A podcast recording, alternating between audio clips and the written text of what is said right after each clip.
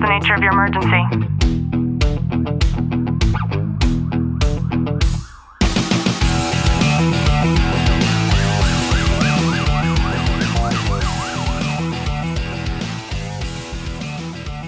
Welcome back to the Tactical Living Podcast. I'm your host, Ashley Walton, joined by Detective Walton. Clint, how are you? I'm good. In today's episode, I wanted to talk about the key to character development and leadership. So just sit back, relax, and enjoy today's content. In our police, fire, military, and families Facebook group, I hear people talk about the word leadership a lot. And a lot of that has to do with some issues, disagreements, discrepancies that many first responders and armed service members have with their authority figures. And of course, they come into this safe environment and they vent and express some of their feelings.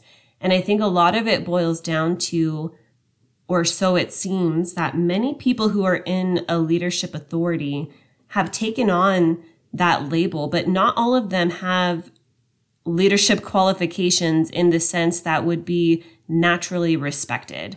And I know somebody who works in a position that was essentially given and not earned. Do you know what I'm talking about? Yeah, it's kind of a either a, like a family or friend type of association. Well, what I mean by that is for for most people, and I think as you listen to this you would agree, a position of authority should be given because it's earned not only based on merit and whatever the qualifi- qualifications are in order to achieve that particular position, but there's this silent there's a silent element of it that exists.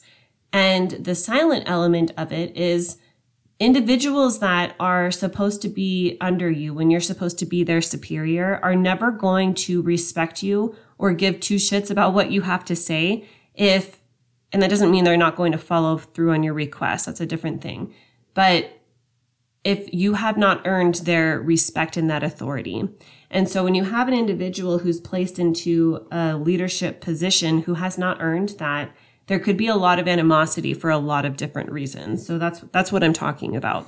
And I know people who are in leadership positions who have this expectation of, oh, now I'm this position and you need to pay attention and listen to everything that I tell you to do.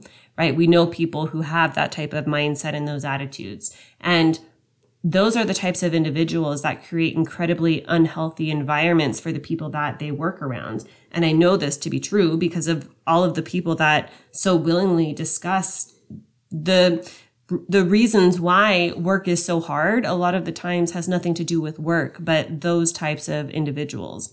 And I read a quote that said, character is how you treat those who can do nothing for you. And I've heard variations of this before, right? Like character is how you treat somebody when nobody is looking and things like that. But I thought this was really, really powerful because it reminded me of the times where we do things and we go out of our way to do something without having any expectations in return. But what about the times when there are those acts of service that you do that are completely silent that nobody will ever know about and you've done them for somebody who who could never return the favor, so to speak. And not only could they not, but maybe the circumstances would make it to where it's it wouldn't be appropriate for them to return the favor. And when it comes to leadership, I think that a lot of the times we miss the mark with this. And that's what creates those environments of hostility. And I know people who want to quit their job as a police officer because of admin and the complaints that I've heard from people talk about with admin. It's usually not that person is a bad person. It's usually like, wow, there's, there's something here that's missing. There's a link that was never filled in before that person was promoted. And that is a shame because it starts to create this cycle where it's that same negative habitual performance that takes place. And yet you see people rise above the ranks and then create this, this environment unknowingly because it's been accepted and you think that's how it's supposed to be and nobody speaks up. And that's another big problem too, is I know people who never want to say anything because then you're afraid of the shame that comes along with it. And regardless of how confidential these conversations are supposed to be in the workplace, most of them are not. And I think most people know that, whether it's law enforcement or any any other um, department or company, most of those conversations eventually are spoken to somebody when they they never should be. Yeah, I think it's something, and in any given profession, you're going to have someone who is put in a position of leadership and they should have never been put in that position because they don't know how to lead. And just because you're at a point in, at this position of a leadership role doesn't mean you know how to lead. And, and that's where I think anyone who wants to get into one of those positions should learn every aspect of what they can do to become a leader and to be because respect is earned on so many levels and it's not it's not just given Yeah. and and i think especially in the field of law enforcement or first responders there's almost a sense of entitlement like i'm your leader now you should do everything what i say Yeah. And that's that's one of the biggest complaints that I get from first responders is people being promoted into a leadership position without any type of leadership morals.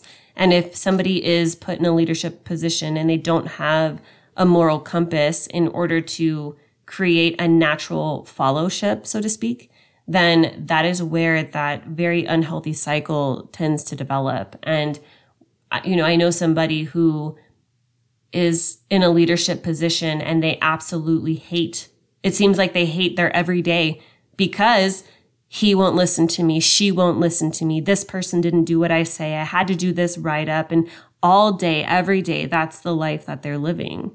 And if for a moment they would step back and recognize that they're putting zero effort into earning respect then you know it it goes to show the types of characteristics that a lot of people have and how difficult it is to develop that humility once you've reached that level in a leadership position. It's very hard to, right? As a so let's just say a patrol officer versus somebody who's a sergeant, the two being told you suck at this, you need to improve at this. I would I would bet my house that the person who is the patrol officer on the street is going to do everything that they can to improve on it and it would be less likely for the person in that higher position.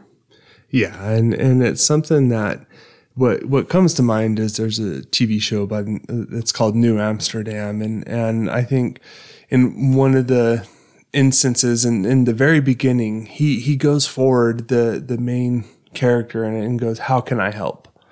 and and it's if you start formatting like your type of leadership is well what i what can i do to help you understand so this doesn't happen again eh, or what can i do to teach you or what can i do to motivate you to be this way Right. And by never never holding it on never holding on to it and letting somebody see that you've held on to that later. Like I did this for you, so you know, why aren't you doing this for me? Mm-hmm. And that's I think what makes a significant difference in true leaders versus somebody who is in a leadership position.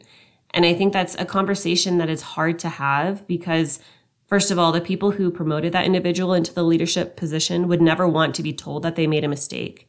But the truth is, is if you have an individual in a position of leadership in that way and they're focused more on the they didn't do what I told them to do instead of trying to earn their respect, then there is a mistake that that was made when it comes to that promotion or putting that person in that position. And when you do that, the trickle down effect is so detrimental, especially in the higher level, um, more critical positions like first responders, because those are the types of people that are going to have a hard time with that willingness of wanting to come to work versus somebody who respects their their authority leader and who's already earned it and you know an, an employee who couldn't be happier to do everything that you ask them to do and to do it willingly. And you know it's, it's two very different types of leaders. And when there's an issue when shit hits the fan it's always going to be placed on that leader. And yet i can guarantee you that leader who hasn't had that level of respect earned who's the one to place the you know that they didn't do this and they didn't do that it's going to be that person in that level of leadership who's going to point the blame at everybody underneath them without realizing that that says everything about you, right? We've talked about how inappropriate I think it is for a person in a relationship to talk shit about the person that they're with because all it does is it reflects back to what a bad choice you've made in that that relationship selection and it's the same thing when it comes to leadership so i hope this is a conversation that we can all try to have a little bit more because I think that there is room for improvement for all of us. And by creating the best leaders, we're creating the best versions of anybody underneath them because they should want to aspire to be that person that they look up to. And instead, I think a lot of times people know that it will be something that they have to do when they promote, right? Instead of something that they get to do when they promote. And there's a big difference there. So I hope you've gotten some value out of today's episode. If you have, do us a favor, drop a review, subscribe down below. And as always, know that I am sending you a long, tight hug from my home to yours.